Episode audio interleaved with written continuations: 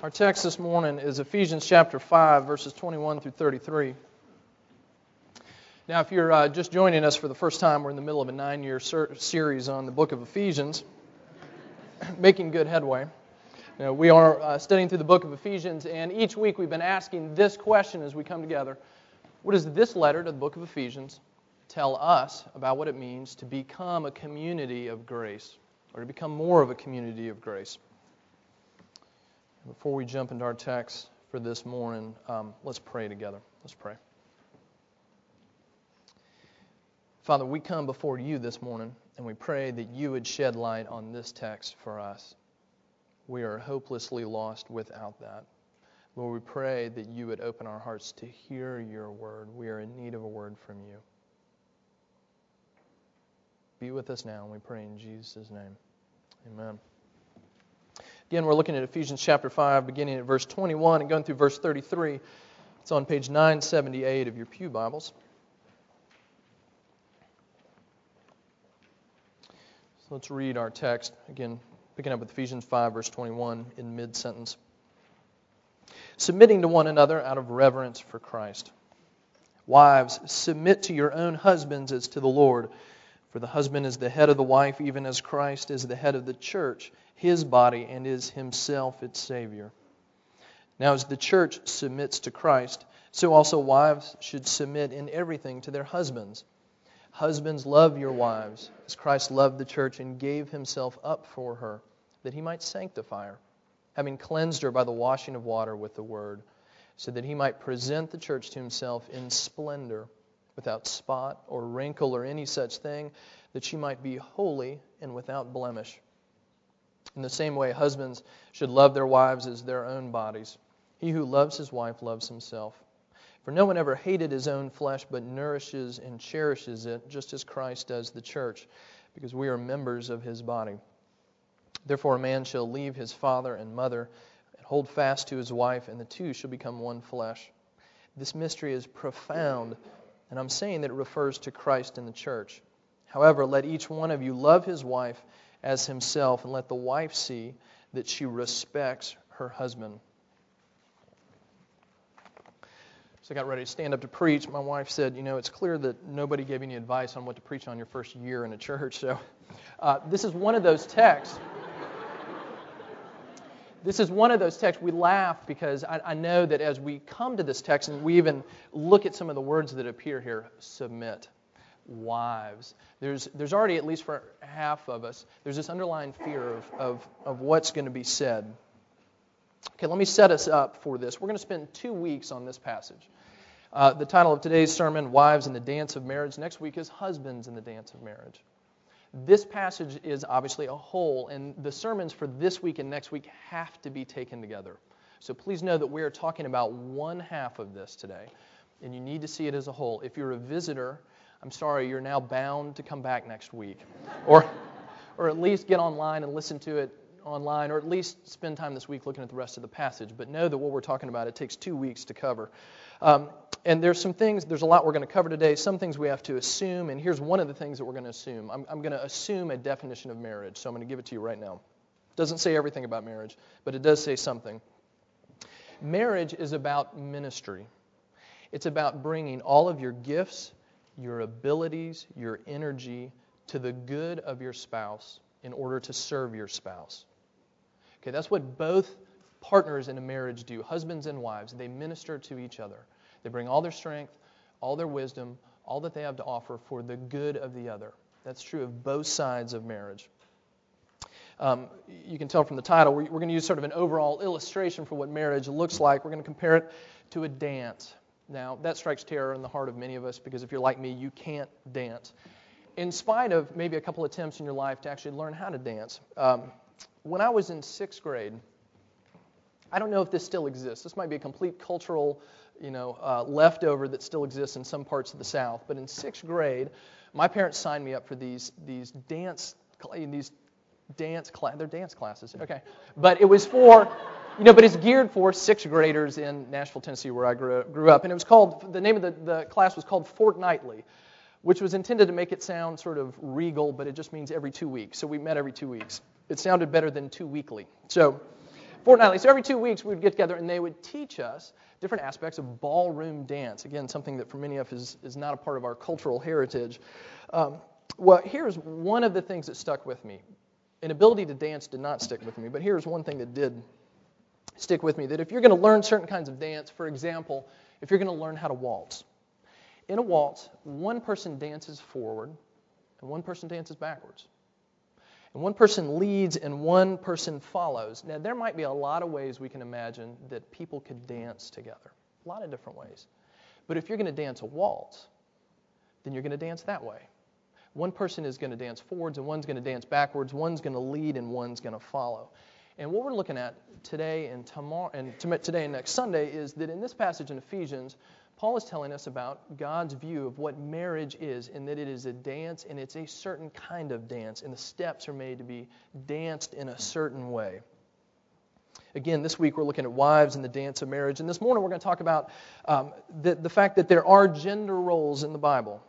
I can see the red flags going up for some people in your mind. There are gender roles in the Bible, and that the Bible calls wives to submit. Okay? Red flags going up. Next week, husbands in the dance of marriage. A husband's called to love and the mystery of marriage that Paul talks about in this passage. So, again, these two sermons have to be welded together. We have to look at them um, together. Now, you know, I opened with a couple jokes, and they're, the easy jokes because when we talk about this topic, it does make us a little nervous and wanting to laugh.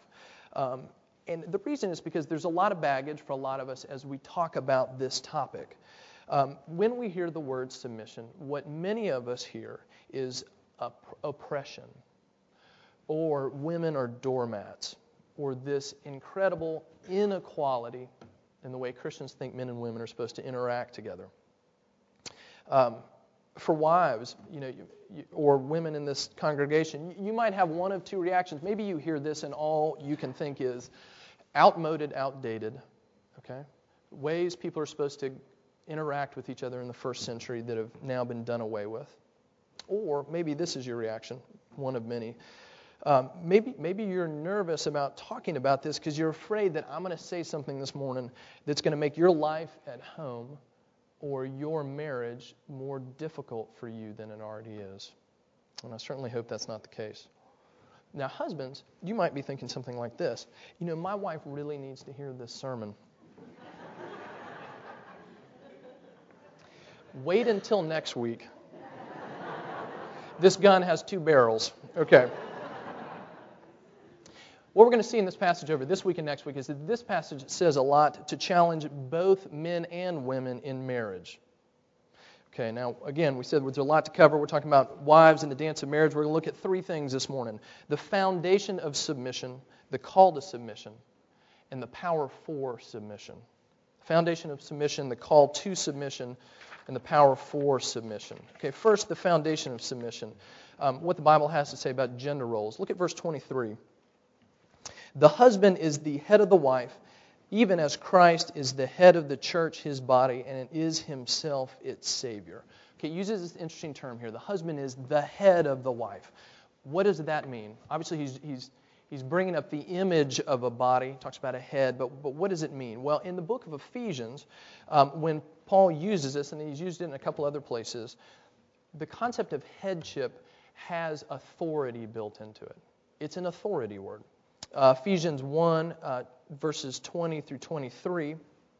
I'll read it, but if you want to look back, we've already talked about it a number of weeks ago. Ephesians 1, 20 through 23, it says that God raised Jesus from the dead, and he seated him at his right hand in the heavenly places, far above all rule, authority, power, dominion, above every name that is named, not only in this age, but in the one to come.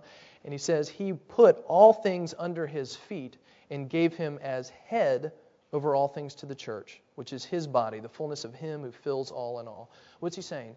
God put all things under the feet of Christ, the head of the church.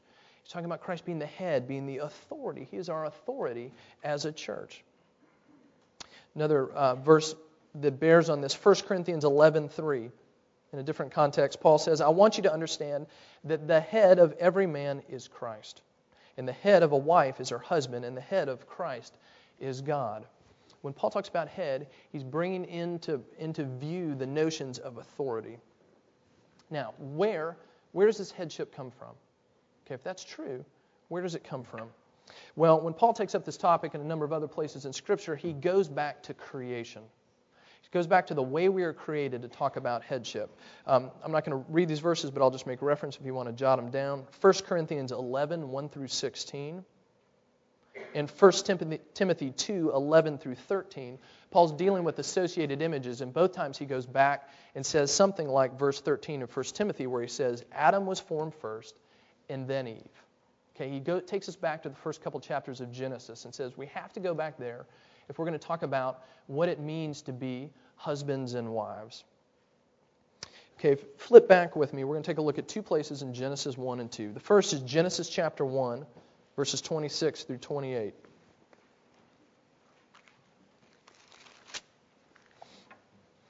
This is the big picture view of creation. Here's listen to what God says in uh, Genesis 1, chapter 26.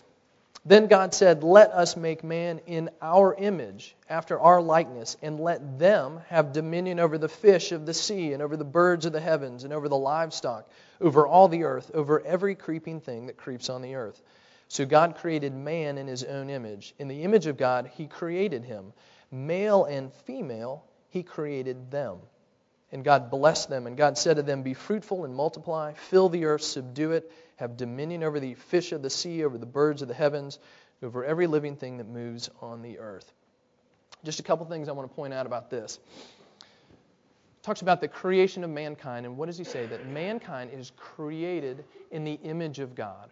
That we reflect God, something about him, his image, uniquely among all creation. That we're his representatives on earth and that we show the world who our God is. We reflect His image.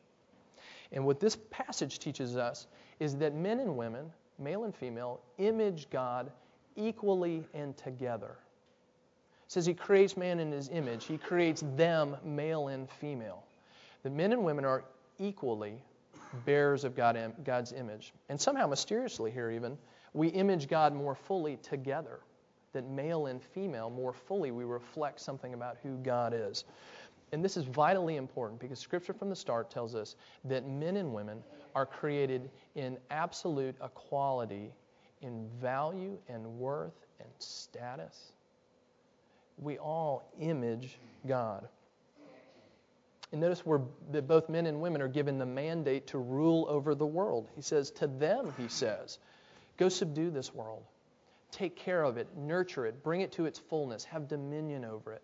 He gives us, as men and women together, the responsibility to image Him and to be His vice regents, to be His kings with a small k and queens with a small q over His creation that He's put in our care.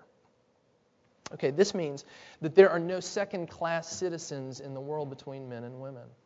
That together we are given this incredible dignity and this incredible picture of us being created in God's image, incredible value. Okay, so we are created equal, given the same value. Now, Scripture also says that within that we have different roles. And to say that we have different roles is not to say is not the same thing as to say that we have different value. Okay, look with me at, at Genesis chapter 2, beginning at verse 18. God has just created Adam out of the dust of the earth and given him this word about not eating of the tree. then picking up at verse 18, the Lord God said, and he says something remarkable. Through these first uh, chapter and a half of Genesis, every time God creates something, he says it is good. It is good. It is good. Look what he says in verse 18 of chapter 2. Then the Lord God said, It's not good that the man should be alone. I will make a helper fit for him.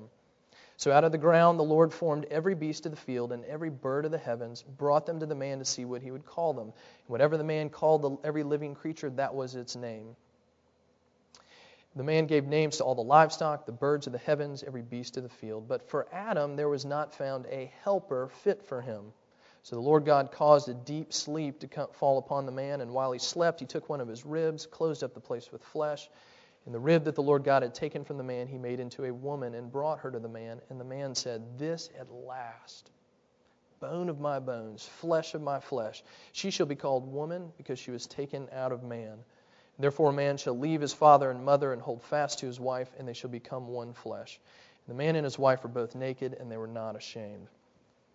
From the very beginning in creation, men and women are created equally, but they're also created differently.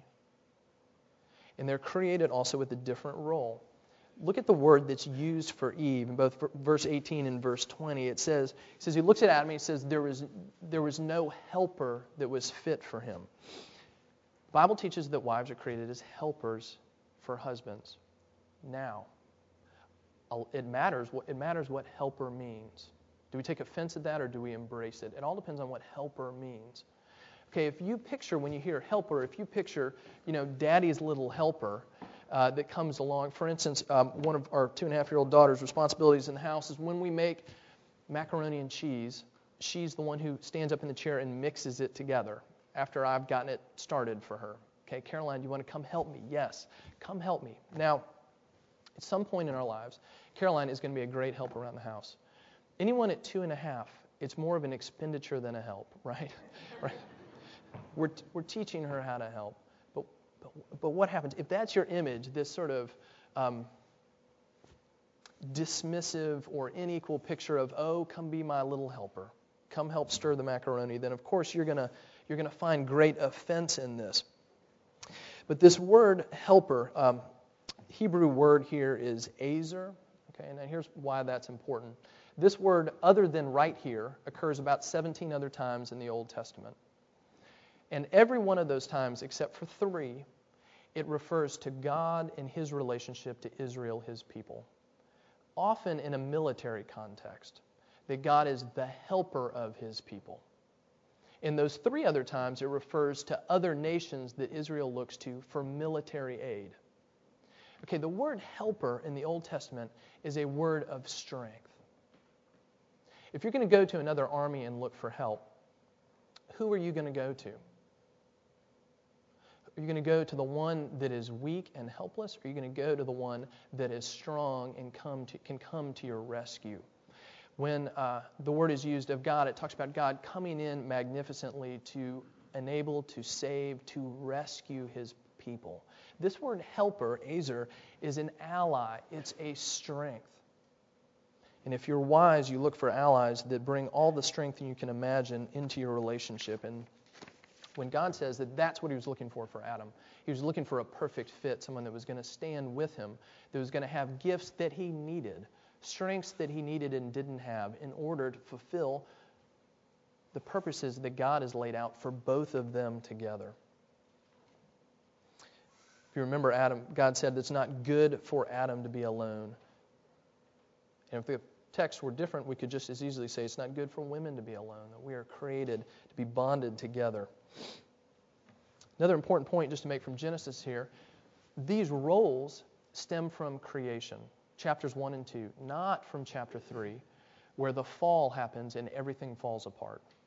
Okay, after the fall, after Adam and Eve turn their backs on God, then everything in the world is broken. Our work is broken. Our relationships are broken. Our marriages struggle deeply to make these pieces fit together. But the point I just want to make is that this, dis- this distinction comes from creation, not the fall. We have trouble now because of the fall, but it goes back to something about the way we were created to be. Now, coming back to Ephesians in the New Testament, back in our verse in verse 23, Paul is saying that husbands are the head of their wives. Now, I have not said a word about what that means yet. Okay, so keep in mind you're you're already plugging in your assumptions about what that is, good or bad. But this is Paul's argument that the husband is the, is the head of the wife. Now, that's the foundation of submission. Let's look at the call to submission, the biblical command we have here. This is in verse 22, 24, and 33. Okay, I'm going to give you a little bit of a technical grammatical discussion again, because if you've done some reading on this, you know this is an important hinge.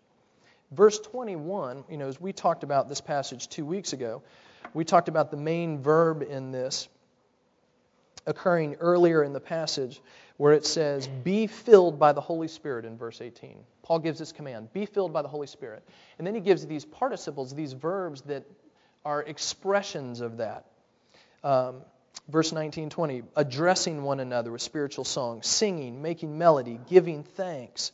And then verse 21, submitting to one another. Okay, the command was to be filled by the Holy Spirit. And he says, one way that that is manifested is by submitting to one another. Now, when you get to verse 22, and it says, Wives, submit to your own husbands, that verb submit is not in the Greek text. Okay? It is in verse 21, submitting. When you, so you read, uh, submitting to one another out of reverence for Christ. Literally, you get to verse 22, and it says, Wives, to your husbands as to the Lord. Okay, now I've just told you a lot. Here's the significance of that. Some people will look at this verse and say, Verse 21 is this command for all Christians to submit to one another. It's this mutual submission. And they say, because the passage starts that way, then when you get down to husbands and wives, Paul could have said and should have said, and we can plug in, and husbands submit to your wives. Okay, there are people that take that line of argumentation on it. Um, I'm going to point just a, just a couple problems with that, just to point out as we think through this. Paul goes on in submission to talk about two more relationships children and their parents, and servants and their masters. Okay, now if you take that logic through the rest of the passage, what sense does it make to say, children, you need to obey and submit to your parents, and parents, you need to obey and submit to your children? You know, servants, you need to obey and submit to your masters. Masters, you need to submit and obey to your, um, to your servants. It doesn't fit the logic of the, of the passage. Let me simply say this. I think what's happening as we move from verse 21 to 22 is that Paul does give this general picture of what life in the body of Christ is, submitting to one another. And then he says, Let me tell you about three specific instances of what that looks like in the family of God. Okay, and the first one that we're coming to is he says, wives submitting to their husbands. Now, this word for submission in Greek, it has the connotation of, of hierarchy, not of worth, not of value, but of ordering, that there's an ordering in our relationships. Okay, now, every time the Bible talks about the relationship of husbands and wives in this kind of detail, it always uses this word for submit for what wives are to do that are husbands. Um, I'm not going to go to each of these passages, but if you want to look them up later, Colossians 3:18, 1 Peter 3:1, Titus 2:4, and the verses following that all use this same word. Okay, notice we still haven't said what it means. Okay, here's what submission is not. A couple things. One, submission is not unconditional obedience. Okay, let's take sort of the most extreme example. Are wives supposed to submit to their husbands in any and everything their husband might tell them? In sin? In doing something illegal? In doing something immoral? Are husband are wives supposed to submit to their husbands in that? And the answer is, of course not. Because a wife's submission never trumps her allegiance to Christ. Now, let me give you an example. In Romans 13, 1 and 2, Paul lays out, lays out this argument and he says that as citizens, we are to be submitted to our government because God has put that government over us. We're to submit to our government. He says this Let every person be subject to the governing authorities, for there is no authority except from God, and those that exist have been instituted by God. Therefore, whoever resists the authorities resists what God has appointed, and those who resist will incur judgment. When he says, let every person be subject to, same word, submit to. But if you think back to a story in Ephesians, or excuse me, Acts chapter 5, verse 27 through 29, Jesus gives his apostles, his disciples, in fact, this command to go and make disciples of all nations. And he sends them out to preach the gospel. And the Jewish authorities, rightful legal authorities over them, pull them aside and say, You must stop this. And they send them back out. And they don't stop, they continue to preach. And so the uh, religious authorities send soldiers to go pick the disciples up and they bring them in and question them. And they say this. Ephesians 5, or excuse me, Acts 5. We strictly charge you not to teach in this name, and here you have filled Jerusalem with your teaching. You intend to bring this man's blood upon us. But Peter and the apostles answered, We must obey God rather than men. Does Peter know he's supposed to obey the government that's placed over him? Of course he does. But he knows that he has to bow the knee to a higher law. And when that law goes against God's law, he has to resist. And it's the same principle for submission in marriage. When a husband asks you to do something that is clearly sin, you are not to follow. Okay, not absolute obedience in everything. Here's the second thing submission does, is not a license for abuse. Okay? If a wife is abused by her husband, does submission mean that she should simply take it, uh, take the abuse as part of her role in marriage? No. Marriages are meant to be ministry to each other. It means each partner bringing their strength, their gifts, all that they have to the table for the good of another. And for a wife to acquiesce in the abuse of her husband, it's not to serve him, but it is to harm him. That is for his harm and not his good. Uh, among several things I read and listened to as I was preparing for this, I heard a series of talks by Tim and Kathy Keller. She gave, Kathy gave a great example of this, a response. Um, she said, what should, an, what should an abused wife do in that situation? Call the police. Loving your husband in a situation like that where you're being physically abused means restraining your husband from something that is harmful both to you and to him. You are ministering to your husband by not allowing him to sin. Now, again, I know we're talking about an extreme example.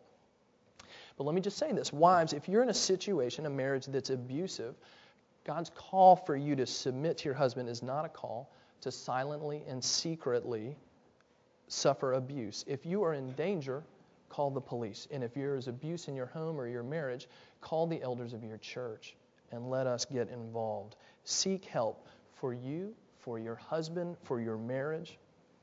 Because in a situation like this, submitting to your husband, using your strength to be his ally, to minister to your husband, here it means, for a situation like this, it doesn't mean obeying your husband, but rather opposing him for his own good. Okay, again, extreme examples, but there are a few things that submission is not. Here's what submission is, or a few thoughts on it. Two ways to look at it. Submission is action and it's attitude. Okay? Action and attitude. Let's look at the actions of submission, verses 22 and 23. Wives, submit to your own husbands. Okay, that's an incredibly important part of the verse. This is not a blanket statement for women to submit to men or for wives to submit to every man. This is not a statement of how all women are supposed to relate to all men. This puts this teaching in a very particular context. Wives, you are to submit to your own husbands. What's he saying? This marriage relationship is supposed to be a safe place for us to be men and women as God created us to be.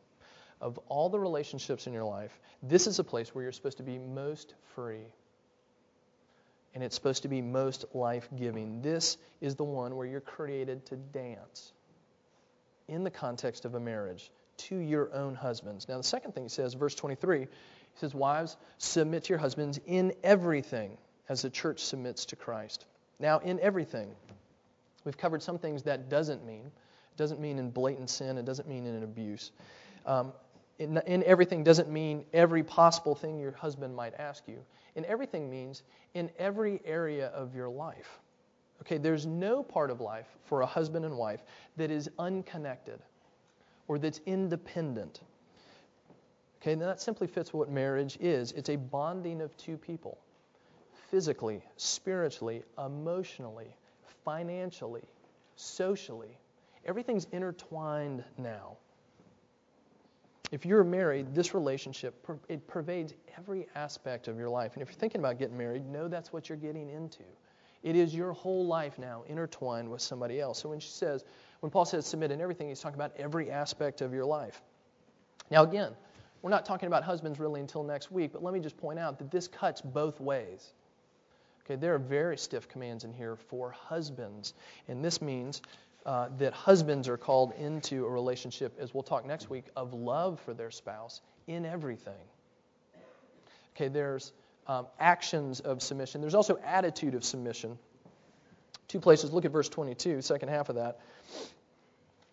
Wives, submit to your husbands as to the Lord. Okay, now, Paul is not saying that the, your husband is your Lord. Okay? What he is saying is that as you are submitting to your husband, you are looking to the Lord. This is one aspect of you following your Lord. It is one way in which wives work out their calling to follow Jesus by submitting rightly to their husbands. Okay, now, a second thing about the attitude of submission. Um, you don't pick this up in English, but it is in the Greek. The verse here, the verb here for submitting, it's in what's called the middle voice. Okay, there's active voice, middle voice, and passive voice in Greek. Active voice, you do an action. Passive voice, you receive an action. Middle voice is reflexive.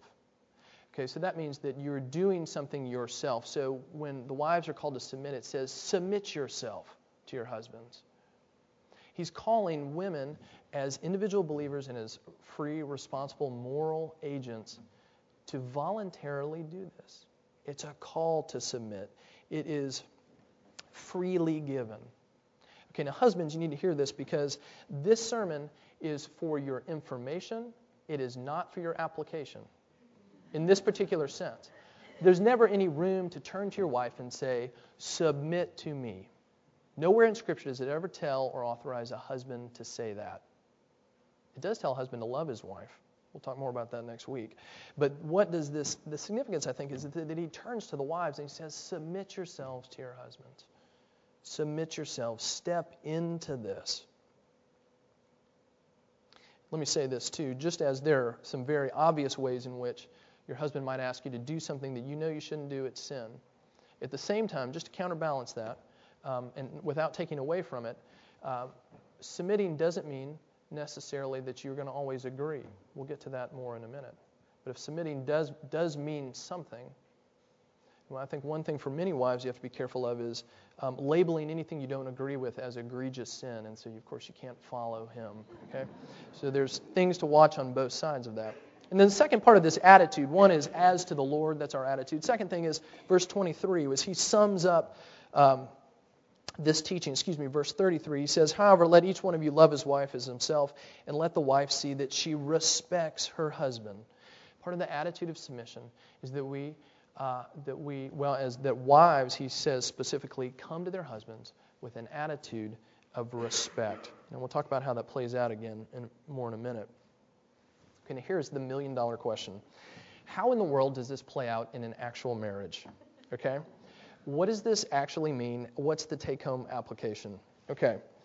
In all the listening to things I've done in the past week or two and all the reading, I've, I've found very little that wanted to nail this down there's some wisdom in this. Let me give you a couple thoughts, though. Um, and this is what most folks come back to. Uh, submission includes, but is not limited to, tie breaking. Okay, if you've heard any teaching on this at all, you've heard you've, you've talked about or heard about the tie breaking situation, right? Okay, what happens when your husband and wife are together and they're they're trying to make a decision about something and they just they just can't come to agreement about it? Now, some people might want to take the out and say, well, if you can't come to agreement on something, well, then you just don't make the decision. But you know how many situations in our lives demand a decision? You know, to not decide is to make a decision of its own, right? I mean, you can think of millions of this in your life, but I mean, just, you know, think about, um, oh, the situation of one, one spouse is offered a job in a different city. And as a couple, you now have to decide are you going to follow that job opportunity or are you going to stay? Okay, there's no not making that decision. Okay, you either, as a couple, you either go or you stay. Let's say your children are getting older and you're trying to decide what to do about educating them. Are you going to, are you going to homeschool them? Are you going to put them in a private school? Are you going to put them in a public school? What are you going to do? You have to do something or the Department of Social Services will come after you, right? You, you, you have to educate your children. You have to make a decision. Now, how should those decisions be made? Um,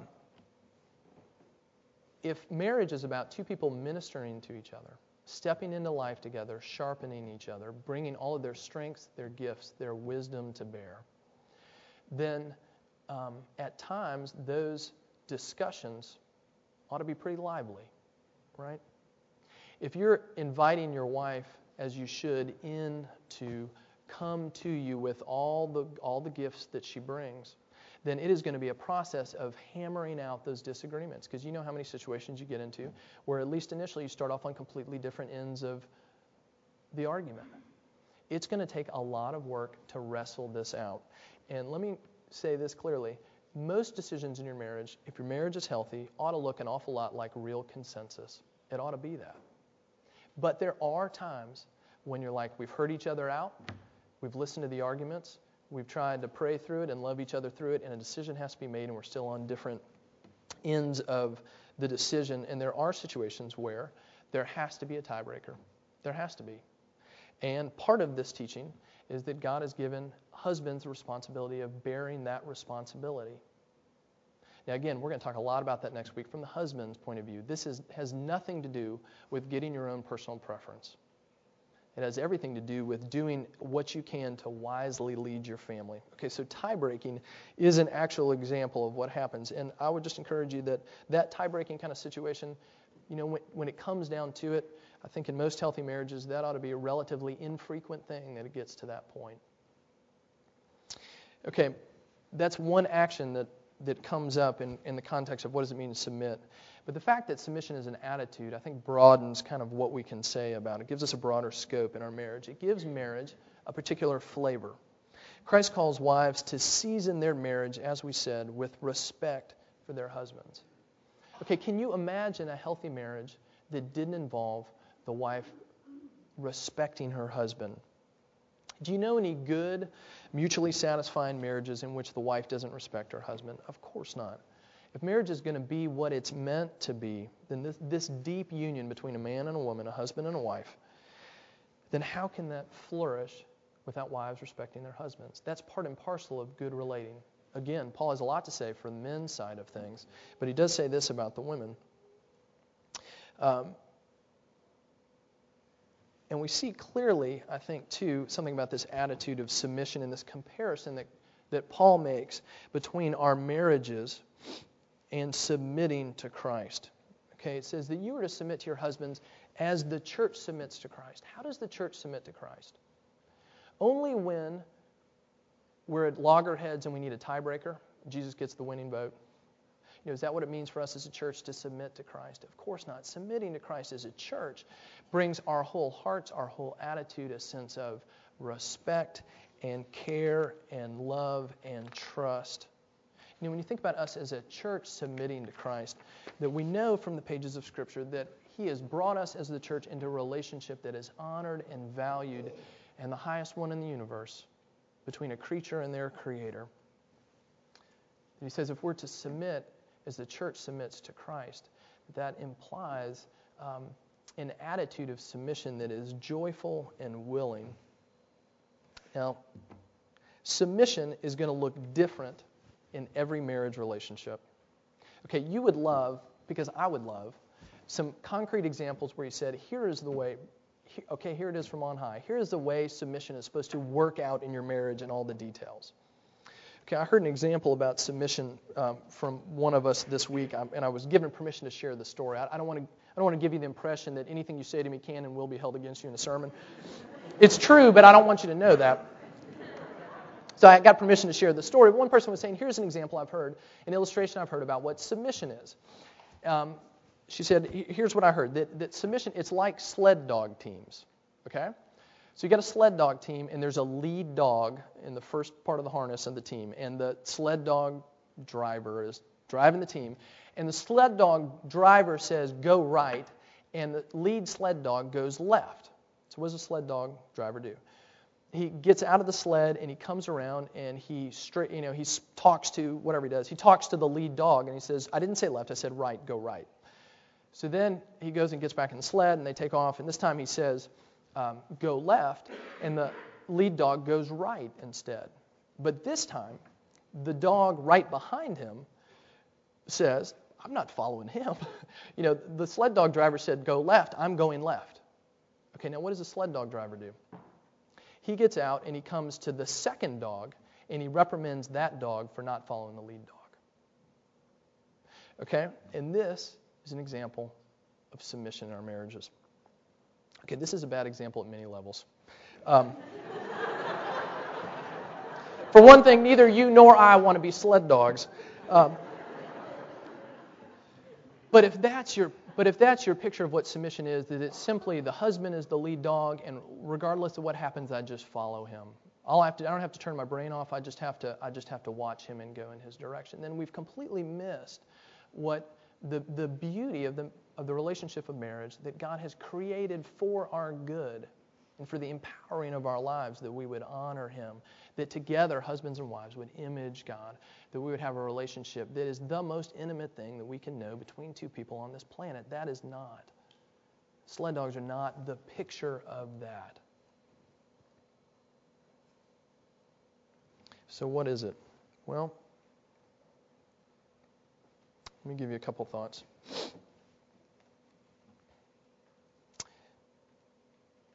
Whatever, however this works out in your marriage, it can't be boiled down to a simple few rules, and it can't be boiled down to a simple few few culturally bound examples. Okay, this passage says nothing about who is going to keep the checkbook in your family. And it says nothing about who's going to work outside the home in your family. It says nothing about who's going to be the primary caregiver of your children. It says nothing about who's going to be responsible for mopping the floors. Um, when, when I speak about what the Bible says about gender roles in the Bible, it's talking about this kind of relationship, not the way that might play out in some stereotypical roles in any given society. Okay, just to give you a couple personal examples, my wife and I certainly don't do this perfectly, but, but over the years, there have been times in our marriage when I was a primary breadwinner and she was in school. There have been times in our marriage when I was in school and she was the one out earning money. There have been times when we've both been doing that. There are times when my wife is staying home taking care of our children, and there are days when I'm doing that. When I was in seminary, I did most of the grocery shopping and a good bit of the cleaning. Not enough, my wife will tell you, but a good bit of the cleaning. yep. a lot of those responsibilities are more my wife's at this season in our life. Okay, submitting to each other It doesn't say anything about how that may work out in those specifics, but it says everything about how you, as a husband and a wife, go into all those decisions together. How you're going to go into your life together as a team working together, using your strengths for each other's good. Now, briefly, very briefly, let me say one last thing the power for submission. Christ is the ultimate reference point for your submission, wives. Bryan Chapell, in his book, Each for the Other, gives a helpful illustration. He says, as if as you look at your husband, you are always looking over your husband's shoulder to Christ, the one who stands behind your marriage. You're always looking past your husband to your true husband. As we all look to Christ as our true husband, as we together, the bride of Christ, look to our bridegroom Christ, he is the one that we fix our eyes in. Where are you going to find the strength to even try to step into this? Where are you going to find the ability to even trust that your life is not going to be squelched in this? Only by looking past your husband over his shoulder to the shoulder of, beyond his shoulder to Christ himself. And Christ himself lived a life of submission for us.